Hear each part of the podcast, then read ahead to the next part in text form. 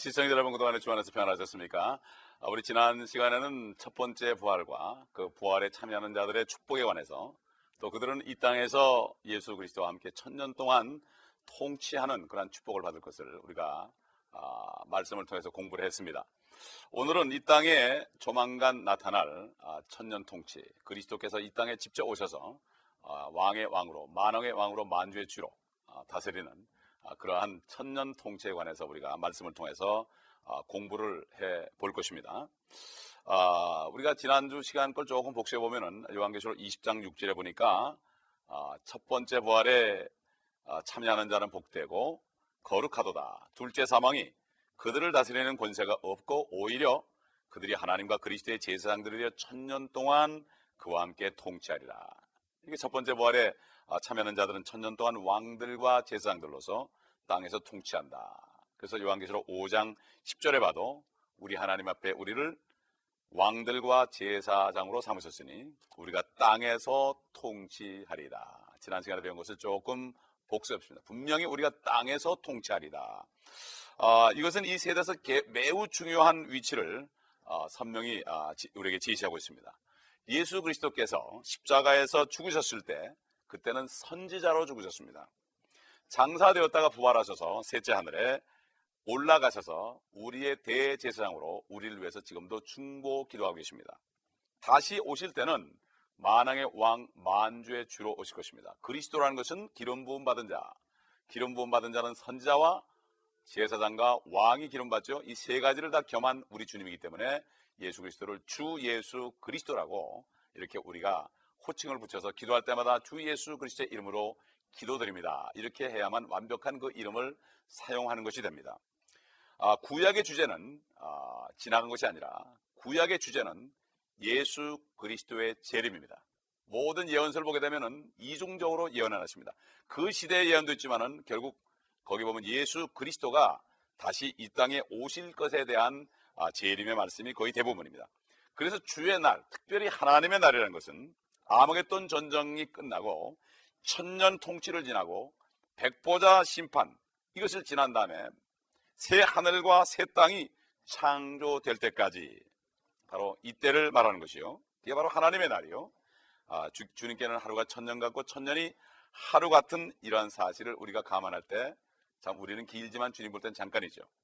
그러므로 주의 날은 그리스도가 통치하러 오시는 재림의 날을 말하기도 하지만 하늘과 땅이 맹렬한 불로 녹아내리는 결국 베드로후서 3장 10절로 13절에 사도 베드로를 통해 예언했죠. 하늘과 땅에 녹아내립니다. 얼마나 열이 많으면 천년 통치 끝에까지 그때부터 천년 통치 끝까지를 말합니다.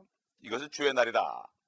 이 천년의 날에 다시 말해서 영원 세계가 시작되기 전 마지막 안식일입니다. 천년이 하루죠. 인류 역사 6천 년이 지났습니다. 이제 주님이 오셔가지고 잠깐 환란이 있고 오시기 전에 환란이 있고 그 다음에 재림하신 다음에 천년 통치하면 이것이 바로 일곱째 날로 일곱째 천년을 일곱째 날로 마치 창세기 하나님이 6일 동안 세상을 창조하시고 천지를 창조하시고 엿새 나라 쉰 것처럼 바로 6일째 되는 천년 왕국 때 사탄이가 이 무적행 속에 들어가기 때문에 하나님께서는 쉬시는 것입니다. 이게 바로 하나님의 안식입니다. 그러므로 이스라엘 민족에 준 안식일은 바로 이것의 모형입니다. 어? 이것을 모르고 지금도 토요일을 지키는 분들이 있는데 이것은 모형적으로 준 거예요. 다 지나간 것은 그림자예요. 실체는 그 몸은 그리스도다. 그리스도의 안식이 언제냐 바로. 어? 지금까지도 주님은 쉬지 못합니다. 우리 죄 때문에 쉬지 못하고 중보합니다. 그러나 주님이 이 땅에 오셔서 다 심판, 마귀와 악인들을 심판하고 거짓 선자와 적그리스도를 불면서 집어넣게 되면 그렇게 되면 그때는 그리스도가 쉬시고 천년 통치하는 동안에 의만 거하는 세상과 새 땅이 되는 거죠. 그래서 이 천년의 날에 아, 영원히 시작되기 마지막에는 땅이 새롭게 태어납니다. 이걸 영어로 regeneration 이렇게 얘기해요. regeneration. 어? 다시 태어난다. 완전히 어, 녹인 다음에 새로 만드는 거죠. 아, 고철을 가지고 녹인 다음에 새로 만드는 것처럼 땅이 다시 태어난다. 이 새롭게 된다는 말이 성경에 딱 두 번 나옵니다. 영어로 regeneration. 딱 두 번 나오는데 한번 보세요. 어디 나오나 보십시다. 첫째, 디도서 3장 5절과 마태복음 19장 28절에 나오는데 한번 보십시다. 우리 잘 아는 말씀입니다. 디도서 3장 5절에 보게 되면 우리가 행한 의로운 행위에 의하지 않고 그의 자비하심에 따라 중생 괄호 열고 regeneration은 영어로 중생의 씻음과 성령의 새롭게 하심으로 우리를 구원하셨으니 우리가 죄를 져서 다 속이 썩었습니다. 그러나 예수 그리스도를 영접할 때 그 피로 완전히 씻어버리고 새롭게 한다. 그래서 사도 베드로가 그랬죠. 사도행전 15장에 이방인들 향해서 저들도 믿음으로 마음이 정결하게 되었다. 예수 그리스도를 영접할 때 마음물보다 거짓되고 부패한 인간의 마음이 예수의 피 때문에 깨끗해집니다. 완전히 regeneration, 새롭게 되는 것입니다. 어? 이전 것은 지나갔으니 보라 새 것이 되었도다. 어? 고린도후서 5장에 나오죠. 새 것이 되었도다. 21절에. 아, 이것은 우리가 완전히 새 사람이 되는 거죠. 거듭난 사람은 완전히 새 사람이 되는 것입니다. 그렇기 때문에. 물론 육신의 아, 문제들 때문에 변하는 시간이 걸리지만 속 사람은 완전히 새롭게 됩니다. 이것은 개인의 새로운 탄생, 거듭남을 얘기하는 것입니다. 두 번째, regeneration 어디 있는가? 마태복음 19장 28절. 주님께서 말씀하셨죠? 예수께서 그들에게 말씀하시기를 진실로 내가 너에게 말하노니 나를 따르는 너희들은 인자가 자기 영광의 보좌에 앉을 새 세대에 이것도 regeneration 새 세대에 너희도 열두 보좌에 앉아 이스라엘 열두 지파를 심판하라. 이 세상 모든 죄악 세상은 다 세대는 지나가고 새로운 세대가 온다. 바로 땅도 새로워진다 이런 얘기예요. 어? 사람이 에덴 동산에 첫사람이 범죄했을 때 하나님이 아담에게 그랬죠. 이 땅은 너로 인하여 저주받을 것이다. 인간의 마음이 부패하니까 땅까지 저주받았죠. 마찬가지입니다. 인간의 죄를 다 없이 하시고 인간을 먼저 새롭게 한 다음에 땅도 새롭게 하신가. 바로 이게 하나님의 회복의 법칙이다. 이걸 알아야 돼요. 이것은 지금 마태복음에 새롭게 되는 새 세대라는 것은 땅이 거듭나는 것을 말하는 구절이에요. 네? 새 땅이다. 이런 얘기죠. 예수 그리스도가 다시 오실 때 이 땅에는 물질적으로 엄청난 일이 일어날 것입니다. 이것이 바로 regeneration, 새롭게 땅이 태어납니다. 아, 시몬 베드로는 이에 대해서 이렇게 증거했죠. 사도행전 3장 20절, 21절을 보게 되는 이 말씀의 뜻이 이것입니다.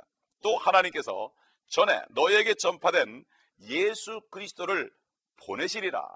땅으로 보낸다는 얘기죠. 하늘은 실로 만물이 회복될 때까지 온 천하 만물이 다시 썩지 않는 그러한 모양으로 회복될 때까지 그분을 마땅히 받아들여야 하나니 그 예수님이 하늘에 계신 거죠 지금 그때까지 이는 하나님께서 세상이 시작된 이래로 이 일에 관하여 그의 모든 거룩한 선지자들의 입을 통하여 말씀하신 바니라. 구약 성경의 선지자들이 말한 것다 이것을 얘기한 겁니다. 예수 그리스도의 재림과 더불어 하늘과 땅이 새롭게 되는 이것을 증거한 거예요. 그렇기 때문에 눈이 있어도 보지 못하는 것은 영의 눈을 닫히면 이 말씀을 읽고 역사적인 사실만 끝난 게 보는 거냐? 아닙니다. 구약은 끝난 것이 아니라 앞으로 예언을 다 말한 것입니다. 땅이 다시 새로 태어거나 거듭나는 때가 앞으로 올 것입니다. 그럼 이 모든 피조물들이 이걸 기다리고 있다고 사도 바울은 로마서 8장에 얘기했습니다. 그들이 썩음의 종로로 타면서 참고 기다리는 것은 하나님의 아들의 영광에 참여한 것이다. 하나님의 아들의 영광이 나타날 때 하늘과 땅이 새롭게 될 때 그들도 그걸 누린 것, 누릴 것이다. 우리 때문에 이간의 죄 때문에 저들이 같이 썩고 있습니다. 그러나 하나님을 기다립니다.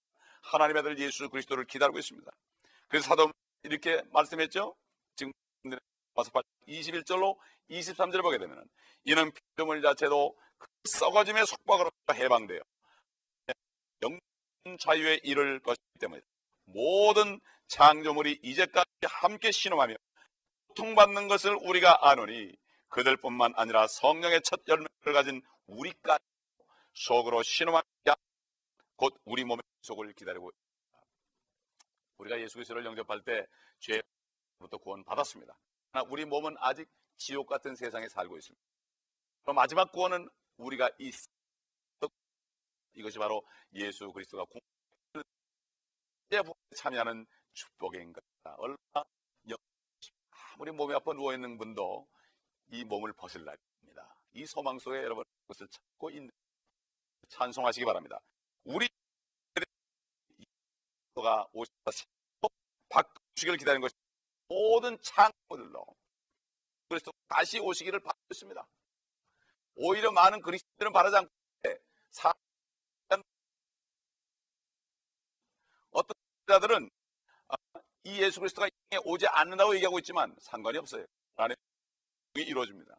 개나 고양이도 주님이 오실 것을 기대하고 있다는 사실을 알아야 됩니다. 이 얼마나 놀라운 사실입니까? 11장 1절로 11절에 보면은 이런 통치할 때 이 땅이 새로워질 때 이런 일들 장면들을 볼 수가 있고 특별히 어, 6절로 8절에 보게 동물들에 내린 저주가 다 없어져가 야생 동물이 준한 동물과 장면 11장 6절로 보면 또한 이리가 와 함께 송아지와 어린 사자와 승이 함께하며 어린 그들을 이라. 그들의 새끼들이 것이요. 다가 또저 아이가 구멍에서 장난하며 젖된 아이가 독사의 굴에 눈을 넣으리라. 이 바로 회복된 천 왕국의 모습입니다. 어? 이 모습이에요. 어? 아이들이 말이죠 어, 사자를 등에 타고 가도 그냥 얼마나 유순합니까? 표범도 함께 어? 사람을 물지 않습니다. 어? 회복되는 완전히 자연이 회복되는 만물이 새롭게 되는 이것이 바로 이 땅의 천년왕국 때 이루어지는 것입니다. 천년 기간에는 구원받은 죄인들이 현재 많은 것을 배운 사람들보다도 더 훨씬 대접을 받을 것입니다. 네, 그때는 모든 것이 새로워지기 때문입니다. 자연이 새롭게 태어나지만 나, 나, 나 야만 되고 유대인들은 주 예수 그리스도의 임재로 다시 새로 태어나는 땅, 전쟁이 없고 아, 테러가 없는 팔레스타인 땅으로 다 돌아갑니다. 또한 그들이 그것으로 돌아갈 때 해가 태양의 이 세대보다 일곱 배나 더 밝게 빛난다고 이사에서 30장 26절에 말씀했고 그들은 1년에 4번 수확을 한다고 그랬어요. 그리고 땅에 쟁기질을 하고 씨를 뿌리면 바로 추수하고 달도 지금보다 7배나 빛난다고 그랬습니다. 여러분 참고적으로 어, 찾아보시기 바랍니다. 시간이 없어서 말씀 못 드리겠지만 여러분이 참고적으로 어, 아모스 9장 13절로 15절, 또 이사야서 55장 12절, 또 63장 19절 다 적으시기 바랍니다. 요엘서 2장 19절로 24절, 에스겔서 34장 26절, 36장 29절, 신명기 28장 10절, 역대하 6장 33절, 시편 72편과 84편, 또 시편 85편 7절에서 13절과 89편, 98편, 103편, 111편 등 수없이 많습니다. 어? 시편은 거의 90%가 재림과 천연왕국입니다. 어? 여러분이 이거를 알고 읽으시면 소망 속에서 시편만 읽어도 여러분이 힘을 얻을 수 있습니다. 어? 이렇게 땅이 새로 태어나는데 첫 번째 또 하나의 진기한 상황은 이스라엘이 마침내 본토로 영원히 돌아가서 결코는 다시 흩어지지 않는다고 아모스 9장 15절에 절대로 뽑히지 않는다고 그랬습니다. 어? 예수 그리스도는 그들의 합법적인 구세주인 통치자로서 옛날 유대인의 왕으로 죽임당했지만 그때는 유대인의 왕으로 등극할 것이고 창세기에서 아브라함에게 준 원래 조건 없는 언약에 따라서 그에게 약속된 땅이 유대인들에게 주어질 것입니다. 창세기 15장 18절로 21절. 저 유프라데스부터 애굽강까지 나일강까지 모든 팔레스타인 전체를 이스라엘 민족에게 준다고 그랬고 에스겔서 48장에 보면은 그 땅을 지파별로 분배하는 장면이 나오고 단지파가 버림받았지만 그때는 다시 회복돼 가지고 단지파의 이름도 거기에 나온 것을 아, 볼 수가 있는 것입니다. 그렇기 때문에 이스라엘 국기를 보게 되면은 위에 파란 줄 하나, 아래 파란 줄 하나에다가 가운데선 다윗의 별이 있습니다. 이것은 뭡니까? 위에는 유프라트강이요, 밑에는 나일강이요. 그 다음에 다윗의 별 예수 그리스도가 오셔가지고 그 땅을 차지해서 아브라함에게 준 그 언약을 이룰 것이라는 이 약속을 붙잡고 이스라엘 민족이 지금까지 그 국기를 가지고 믿음으로 버티고 있는 것입니다. 이 언약은 아브라함이 잠들어 있을 때 하나님께서 횃불같이 지나가면서 쪼갠 고기 사이로 지나가면서 하나님의 목숨을 걸어놓고 언약한 그러한 약속입니다. 그래서 그 땅을 하나님께서 아브라함과 이삭과 야곱의 자손에게 주시겠다고 말씀하셨고 또 그렇게 될 것이기 때문에 1948년에 마침내 예루살렘이 아, 예루살렘에 그 이스라엘이 독립이 되고 아, 지금 이제 1948년부터 아, 지금까지 어, 오랜 시간이 흘러왔는데 앞으로는 온 전체 팔레스타인 땅이 바로 그들의 땅이 될 것이다. 주님이 오시면 이렇게 얘기했습니다. 지금은 이 아랍인들과 함께 싸우고 있지만 그래서 이것이 국제적인 문제로 매일같이 어, 우리가 뉴스를 보면 나오지만은 결국은 하나님의 말씀대로 그리스도가 오시게 되면은 그 땅은 영원토록 유대인들의 땅이 될 것을 알 수가 있습니다. 창세기 15장 18절로 19절을 한번 우리가 말씀을 통해 확인해 보겠습니다. 그날에 주께서 아브라함에게 언약을 세워 말씀하시기를 내가 이 땅을 이집트 강에서부터 큰 강 유포라데스까지 네 씨에게 주었으니 이렇게 분명히 약속을 했습니다. 하나님의 말씀은 분명히 이루어지죠. 여기서 하나님은 아브라함에게 땅 큰 조각을 줬는데 지금 있는 그 부분만 아니라 중동 지역 그 전체 팔레스타인 지방을 다 준 것입니다. 지금 일하고 있는 곳은 그 북쪽은 바로 옛날 아, 에덴 동산에 있던 자리라고 우리가 추정할 수가 있습니다. 그래서 다윗 왕 시절에 전쟁을 통하여 그 시대가 전부가 회복이 된 적이 있었습니다. 그리고 솔로몬이 왕에 올랐을 때 이스라엘은 하나님이 원래 아브라함에게 약속된 온 땅을 차지한 적이 있었습니다. 하나로 주님께서 보여준 것이죠. 열왕기상 4장 21절에 보면 솔로몬이 모든 왕국을 다스렸으니 강에서부터 필리스타인의 땅과 이집트 경계까지더라. 그들이 예물을 가져오며 솔로몬의 평생 동안 그를 섬기니라. 어, 솔로몬도 바로 예수 그리스도의 모형이죠. 어? 예수 그리스도 오셔서 다스릴 땅을 다 회복하게 했습니다. 천년 동안에 그들은 다시 이 땅을 차지해서 이스라엘의 열두 지파를 어, 지파에 따라 분배할 것입니다. 예, 에스겔 48장에 있다고 그랬죠. 또한 천년 기간에 성전의 규모도 에스겔 40장부터 46장에 이르기까지 치수까지 정확하게 나와 있습니다. 이것은 예루살렘에 세워질 성전의 설계도까지 나와 있어요. 여러분 에스겔서서 40장부터 48장까지를 쭉 한번 읽어보시기 바랍니다. 그래서 에스겔서 48장 35절 마지막 절에는 이렇게 끝나죠. 그날로부터 그 성읍의 이름이 주께서 거기 계시다가 될 것이다. 여호와 삼마 하나님이 함께 사시는 그곳이 될 것이다. 그때부터 에? 예루살렘에 주님이 함께 거한단 말이죠.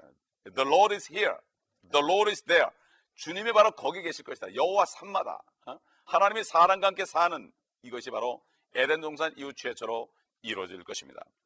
자, 그러면 우리가 지금까지 배운 성경 말씀 중에서 중요한 부분을 우리 마음에 한번 간직합시다. 첫째로 이 지구도 다시 태어날 것입니다. 우리 죄인들이 예수 그리스도를 영접할 때 예수의 피로 씻김 받고 새로워지는 것처럼 이 땅도 인간의 죄 때문에 저주받은 이 땅도 다시 새롭게 태어날 것입니다.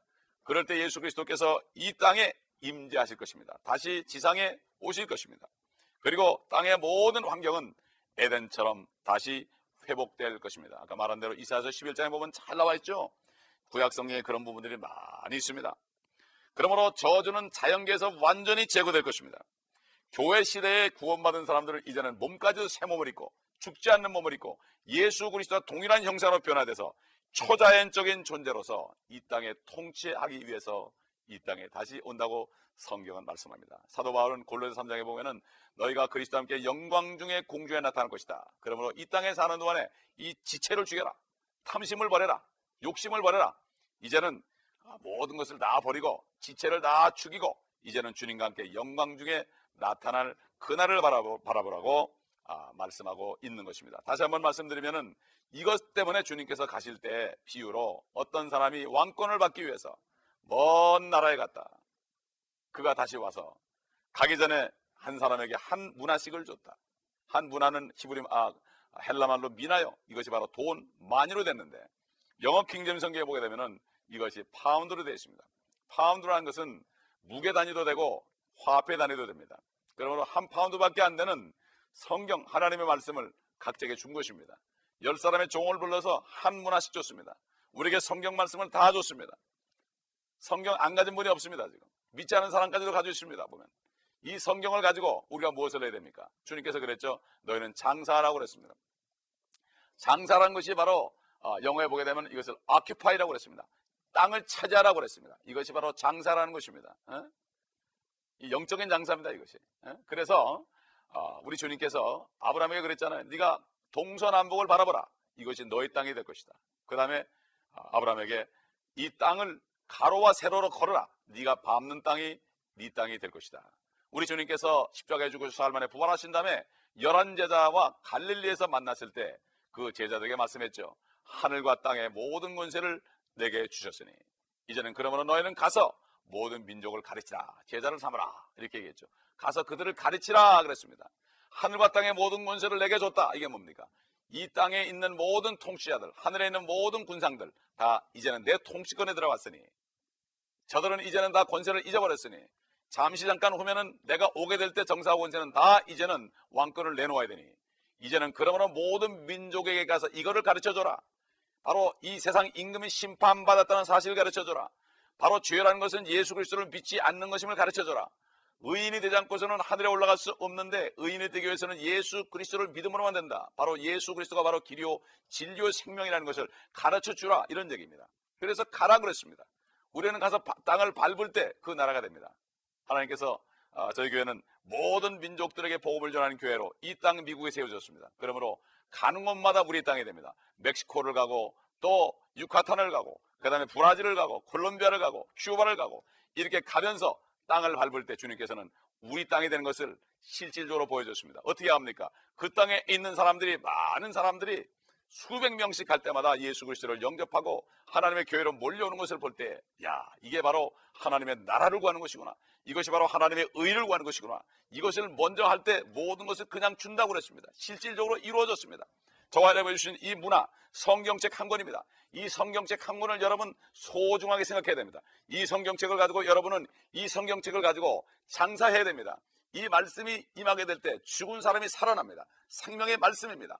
빛이 있으라 그럴 때 빛이 있었습니다. 이 생명의 빛의 말씀을 여러분이 증거할 때 그럴 때 사람들이 살아나는 것입니다. 이것이 바로 장사하는 것입니다. 이것이 바로 땅을 차지하는 것입니다. 그러므로 주님이 이 땅에 오실 때 내가 일한 만큼 이 문화를 가지고 많이 남긴 만큼 열 골로 다스리고 다섯 골로 다스리고 이런 축복을 받는 것입니다. 여러분 이것이 실질적인 것입니다. 예수님이 친히 증거했습니다. 누가 보면 19장에 예수님이 친히 말씀했습니다. 자신을 들어서 왕권을 받으러 가는 왕이라고 그랬습니다. 그 다음에 종들은 우리 모두를 가르칩니다. 그러나 한 문화를 가지고 그냥 끼고 다니는 사람, 끼고만 다니는 사람은 감춰둔 사람은 어, 옷 속에 감춰둔 사람은 악하고 게으른 종이라고 그랬습니다. 이 성경은 끼고 다니러 준 것이 아니라 이 성경 말씀을 선포함으로 말미암아 이 말씀이 선포될 때 빛이 있으라 할 때 생명의 빛을 보고 사람들이 주님을 보는 것입니다. 요한복음 1장에 보게 되면 그분 안에 생명이 있었는데 그 생명은 사람들의 빛이라고 그랬습니다. 바로 이 생명의 말씀을 우리가 입으로 선포할 때 이것을 통해서 사람들이 영원한 생명의 빛을 보게 되고 그 빛을 본 사람들이 하나님께로 와서 빛이신 예수 그리스도를 영접하게 되는 것입니다. 이것이 바로 우리에게 주신 특권입니다. 그러므로 이 땅에 잠깐 사는 동안에 구원을 받았는데 왜 아직도 우리가 이 땅에 삽니까? 바로 이 문화를 가지고 이제 앞으로 새로 태어날 땅을 바라보면서 이제는 또 내가 이 육신을 벗어버린 그날을 바라보면서 그리스도와 함께 재림하는 그날을 바라보면서 그때 올 때 바로 그리스도의 많은 참 어, 군사들로서 군사들로 주, 주님과 함께 이 땅에 내려와서 이 세상을 같이 심판하고 천사까지도 심판하는 이러한 일을 우리가 할 자들인 것입니다. 그러면 이 땅에서 우리가 권위를 가지고 권세를 가지고 절대로 악과 타협하지 않고 세상과 화합하지 않고 우리는 바로 하나님 말씀만을 가지고 이 말씀을 가지고 전진할 때 이것이 바로 그리스도의 군사가 되는 것입니다. 이것이 바로 십자가의 군병이 되는 것입니다. 우리는 십자가의 군병이 되야지 군병이 돼서는 안 됩니다. 우리는 잠도 덜 자야 되고 멀고도 절제하고 그러므로 우리가 항상 때를 얻든지 못 얻든지 하나님의 말씀을 전파하는 근사가 되어야 됩니다. 이런 사람들이 앞으로 주님과 함께 영광 중에 오게 되고 이 땅을 통치하는 권세를 받는 것입니다. 고린도 교회 성도들이 아, 교회 일을 가지고 세상 법정에 갖다 줬죠. 너희는 천사를 심판할 자들이 어찌 교회에서 어? 이런 거 하나 판단을 못하느냐고 그랬습니다. 천사까지 우리는 심판할 자들이에요. 3분의 1 천사들이 사탄과 함께 같이 범죄했습니다. 이러한 천사들을 심판할 우리들이 이 땅에서 우리가 어떻게 살아야 되겠습니까?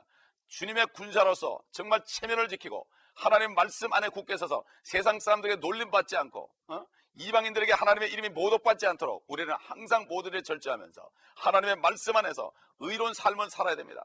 우리는 모든 것을 정직하게 참되고 순결하고 이렇게 모든 성도들을 세워주고 칭찬하고 이런 식으로 해서 하나님의 자녀답게 살아야 됩니다. 교회 안에서 그렇게 해야 되고 밖에 나가서도 정직하게 행하고 순수하게 행할 때 그 빛의 행위를 보고 사람들이 그리스도께로 오는 것입니다. 이 마지막 때 우리 어둠이 더 짙습니다. 어둠이 깊을수록 더 빛이 강합니다. 어둡다고 한탄하지 마시고 세상에 악하다고 한탄하지 마시고 내가 조그만 등불 하나 비칠 때 세상은 환하게 빛이 나는 것입니다.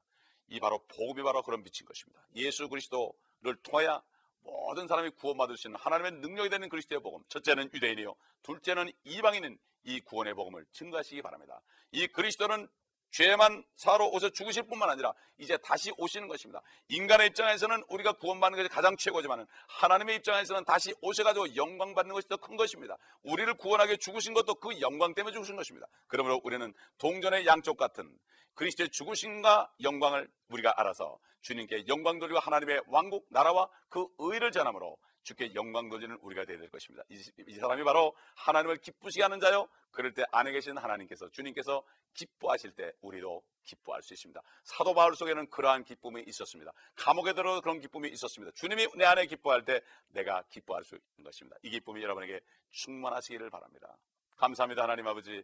오늘 말씀을 통하여 우리가 고통 가운데 있을지라도 이 말씀의 소망 속에서 다시 한번 힘을 얻게 하심을 감사하나이다. 주님, 안에 계신 주님을 기쁘시게 해드리고 주님이 기뻐할 때 우리가 함께 기뻐하는 주님 안에 있는 기쁨과 사도 발 안에 있는 기쁨, 그 기쁨이 우리 안에 있을 수 있도록 한분한 분을 축복하시고 인도하여 주옵소서. 우리 구주 예수 그리스도의 이름으로 감사하며 기도드리나이다. 아멘.